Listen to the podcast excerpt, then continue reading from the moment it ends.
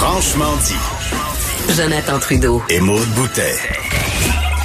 Appelez ou textez au 187 Cube Radio. 1877 827 2346. Cube Radio. Cube Radio. Vous vous rappelez qu'on est en attente euh, du point de presse du premier ministre Justin Trudeau. Ça va se passer vers 11h15. Il y aura évidemment le point de presse de François Legault à 13h, mais vous mentionnez qu'il y a un autre point de presse qui vient euh, d'être euh, annoncé pour 15h30 cet après-midi. Le ministre des Finances, Éric Girard, le ministre de l'Emploi, de la Solidarité sociale, Jean Boulet, et on parle de mesures concernant les travailleurs des services essentiels.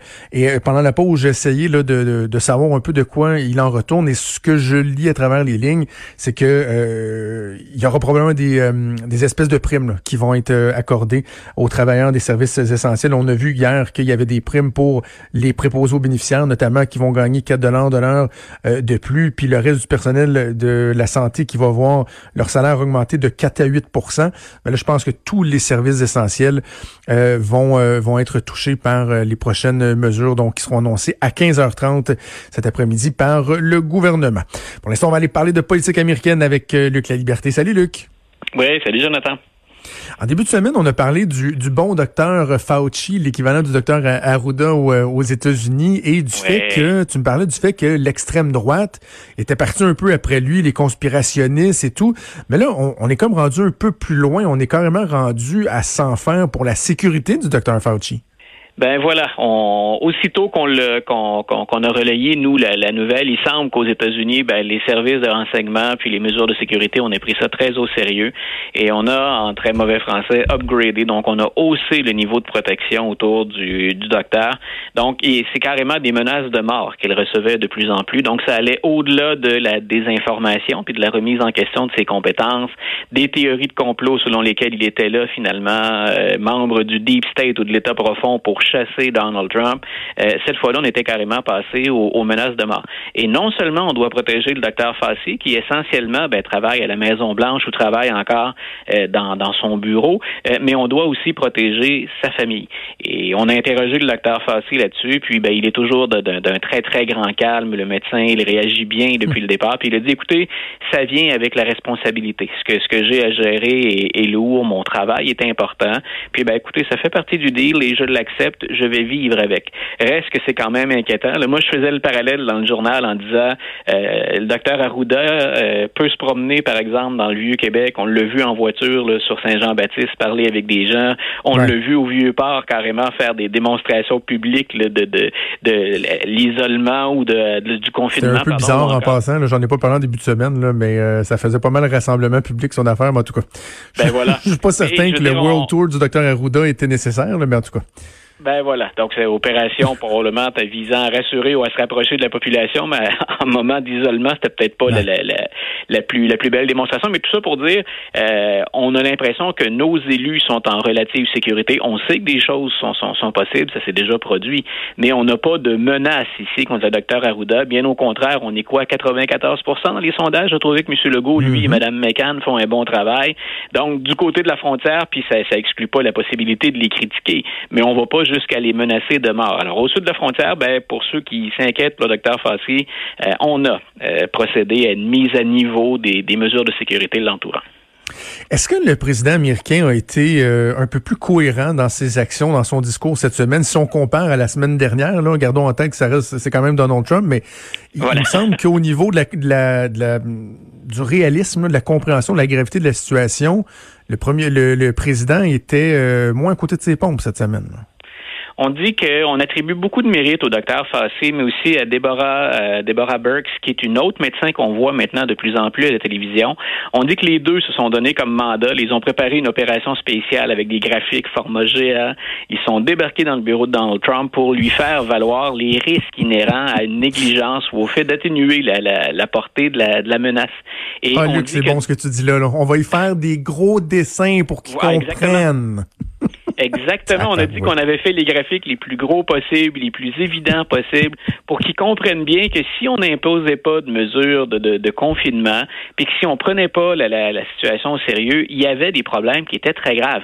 Même qu'aujourd'hui, on dit que même le docteur Fassi a été un peu trop prudent dans le nombre de morts évalués ou de victimes éventuelles. On se demande comment il est arrivé à des chiffres aussi faibles que ça. Mais c'est ceux qu'il a utilisés pour convaincre Donald Trump.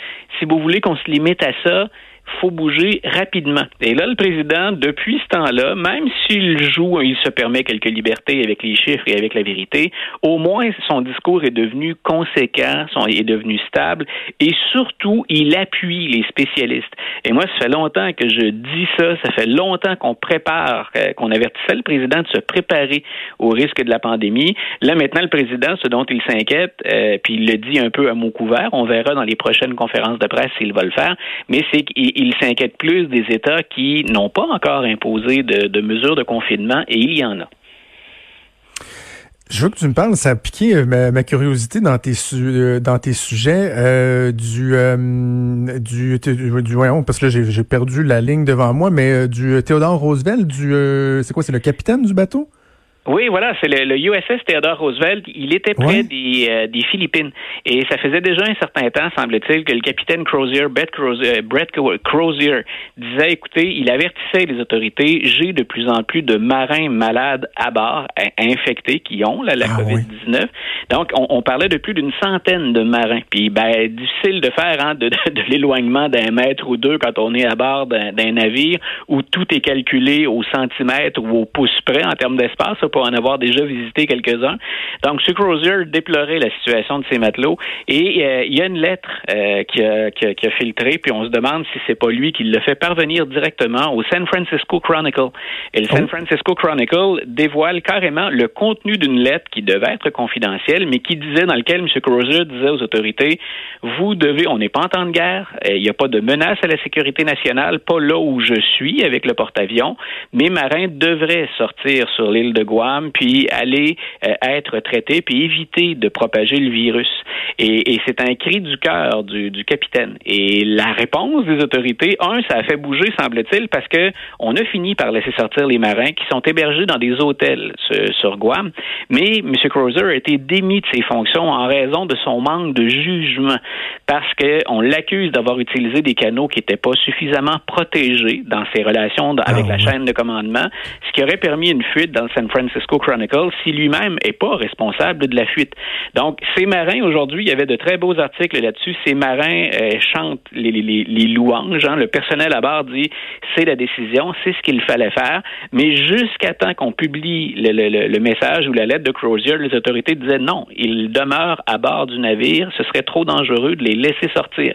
Et Crozier a pris une décision très humaine. Grosso modo, combien de mes hommes vont y périr ben alors qu'il n'y a aucune situation d'urgence qui demande à ce qu'on les confine qui reste prisonnier littéralement euh, à l'intérieur du bateau. Donc un véritable héros, hein? un gars a perdu sa job, mais il pense euh, quand même avec raison pour euh, pour un héros. justement qu'on se laisse le temps fil, mais un mot sur le, Wisconsin, le Wisconsin, Luc? Écoute, le Wisconsin, là, je, je vérifiais encore ce matin, le Wisconsin n'a pas annoncé son intention, malgré des recours juridiques, malgré des pressions populaires, n'a pas annoncé l'intention d'annuler le vote dans les primaires démocrates de mardi prochain. Et je trouve personnellement, et là c'est très subjectif, je trouve que c'est irresponsable dans une course qui est déjà jouée de ne pas au moins reporter l'élection au mois de juin, parce qu'on pense que la, la courbe va s'être atténuée rendue euh, en juin. Et les démocrates ont ça dans leurs règles. Ils peuvent voter jusqu'au mois de juin, là, autour du 9 mm-hmm. ou 16 juin, si je me souviens bien. Donc, euh, on continue de voter et Bernie Sanders s'accroche pendant ce temps-là. Il n'a à peu près plus de chance mathématique. Là. À 99% maintenant, on sait que Joe Biden va être le candidat. Comment se fait-il qu'on vote mardi prochain, qu'on demande à des citoyens de se déplacer? Certains l'ont fait par anticipation, certains vont le faire à l'aide d'enveloppes euh, qu'on va ensuite acheminer, mais il y a quand même un nombre significatif de personnes qui vont se déplacer alors qu'on manque de travailleurs sur le terrain parce qu'on craint la propagation du virus, alors qu'on manque, par exemple, de, de, de Purel. Hein, de, donc, on dit, ben, ces gens-là vont se retrouver à faire la file, à se regrouper. On a moins de bureaux de scrutin. Ils vont être plus nombreux autour des bureaux de votation. Donc, comment se fait-il que le Michigan laisse aller la situation alors, en plus que, ben, c'est joué? Et Joe Biden, il a une avance qui est ben insurmontable. Donc, il reste encore quelques journées. On est vendredi. On verra si les autorités du Parti démocrate ou les autorités de l'État, les, les politiciens vont s'en mêler. Pour l'instant, donc, il n'y a rien qui bouge et il semble qu'on va quand même demander aux électeurs de se déplacer mardi Incroyable. Comme quoi, il y a des gens qui, euh, qui ne comprennent pas, même devant euh, tous les signes, tout, euh, tout ce qui démontre la gravité de la, situation. Il y a des gens qui font preuve d'un manque de jugement flagrant. Merci, Luc. Je te souhaite un excellent week-end. On se reparle en début de semaine. Bonne fin de semaine à toi aussi. Bye. Salut. Vous écoutez Franchement dit.